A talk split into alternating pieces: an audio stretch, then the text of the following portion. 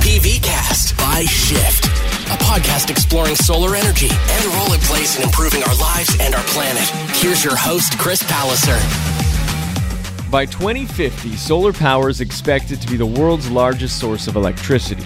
And dedicated to helping Canada's transition to solar and other clean energy is Clean Energy Canada, a climate and clean energy program with the Morris J. Wosk Center for Dialogue at Simon Fraser University. Joining me now is Program Manager Evan Pivnick. Hello, Evan. Hi, great to be here. Thanks for joining us, my friend. Uh, just sum up Clean Energy Canada for us goals, mission, that kind of thing. Yeah, Clean Energy Canada is a, a, think tank that works out. We're technically housed in SFU, but we got staff right across the country. And really, what we're working on is trying to help accelerate the energy transition. So that means working on policy, working on communicating with the public, with decision makers. What exactly is happening out there in the world of energy? What you know what are the trends we see globally? What are the policies that are needed? What do canadians need to understand about the opportunities? And let's try and get ahead of some of the challenges all about education then huge focus on education. I think we, you know, put at a premium the engaging with Canadians directly. Uh, we try to bring together industry groups. Convening is a big function that we do. So making sure that different industries, different sizes are talking to each other, talking to the government, and then that decision makers are actually hearing what is happening out there. That they know, you know, how other countries are reacting to this, what sorts of policies they're putting in place, and what might be best fit for Canada. How did it get started? Just a group of people that wanted to see this change happen? Yeah, it really started with our founder and, and former executive director, Merran Smith. So she set up the program as a fellow out of SFU, and it's just evolved over time. It's gone through periods of high engagement on climate policy from governments, but it's also gone through periods where there hasn't been that same leadership that we see today. And it's, it, you know, I think that's one of the things that's most unique about us is we're pretty nimble. We look to focus on solutions and where the opportunities are, where the energy is for, uh, you know, different levels of government. I mean, we've had a big, big focus with BC for a long time because it has been a leader across multiple different governments. Uh, right now, our work is is looking quite a, right across Canada because there's a number of different interesting conversations in interesting provinces. How do you find the industry in terms of the clean energy industry? I mean, I'm I'm new into solar, so of course I think everyone's going clean energy. But do you find that is a trend across Canada? Yeah, I think actually the last the last couple years more so than anything else has just seen this total shift where it's no longer this conversation about we're doing it for climate policy reasons it's actually just becoming mainstream economics that this is where it's going so one of the projects i was most recently involved with on uh, the battery supply chain and how we can secure that here in canada one of the most interesting parts is in bringing together big industry. You've got Mining Association of Canada, you've got GM Canada, a representative from them there, the number one thing they're highlighting for making investments in Canada is the availability of clean electricity. That's the number one competitive advantage that they would name for Canada and their top recommendation for what Canada needs to focus on if it wants to continue to see investment that's a landscape shift from where yeah. we were 10 years ago. For sure. And right now, a lot of people are looking at just solar if they're grid tied because you don't need a battery, but the demand is sure growing. Absolutely. And I think, you know, solar right across the board, whether it's on individual households, whether we start to look at utility scale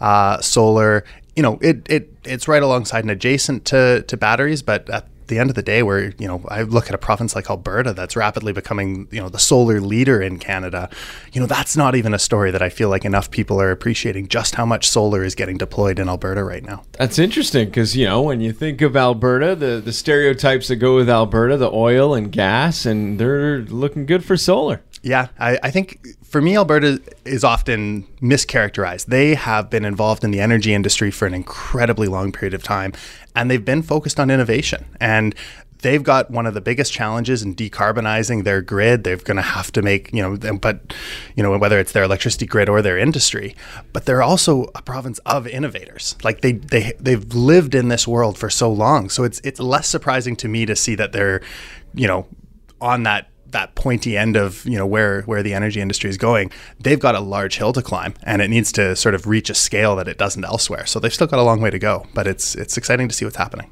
You like what you do. I can just tell, right? You, you know, you're excited, you're passionate about it. What got you into this, and, and what do you enjoy most about your role with Clean Energy Canada?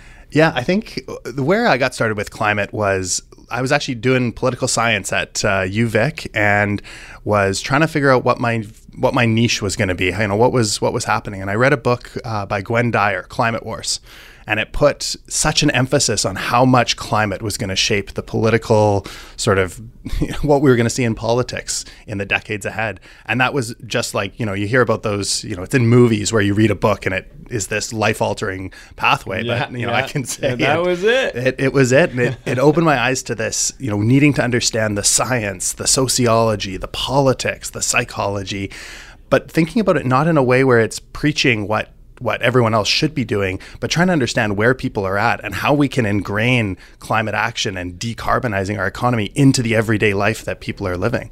And that for me is where Clean Energy Canada's sweet spot has been is it's it's such a solution focused organization.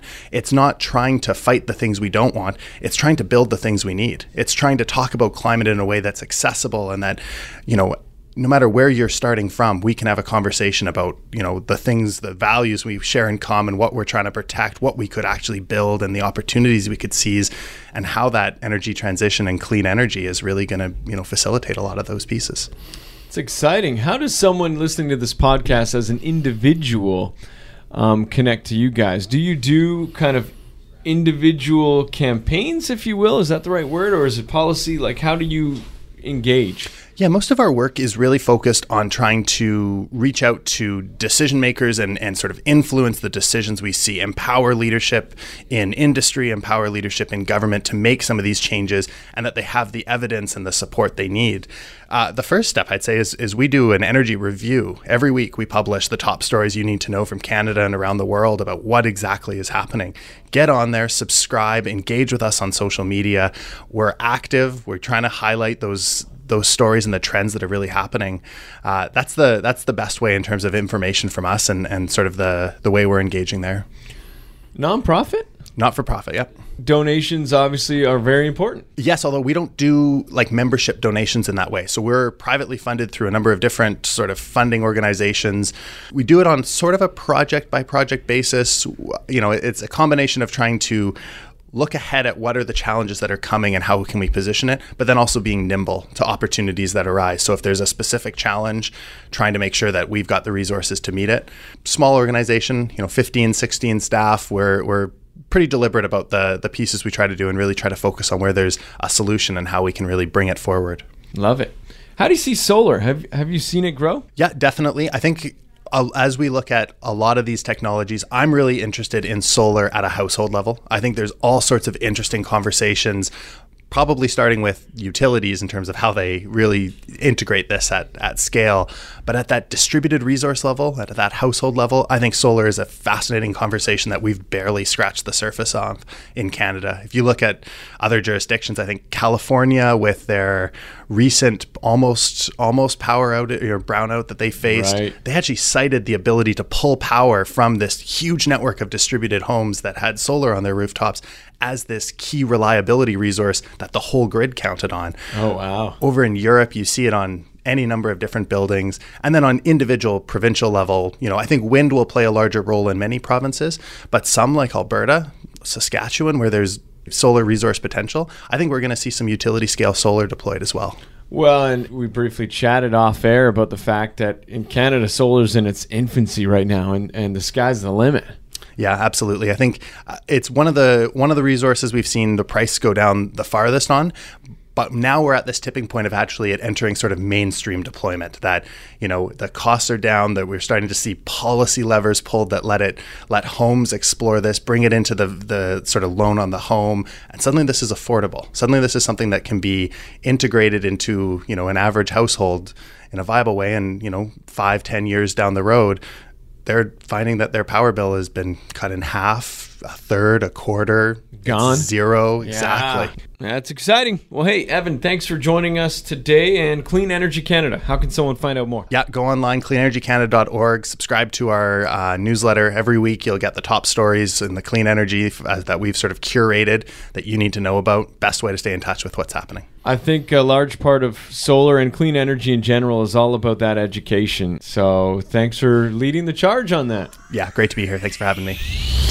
The Solar PV Cast by Shift with Chris Palliser. To begin your solar journey, visit shift.ca.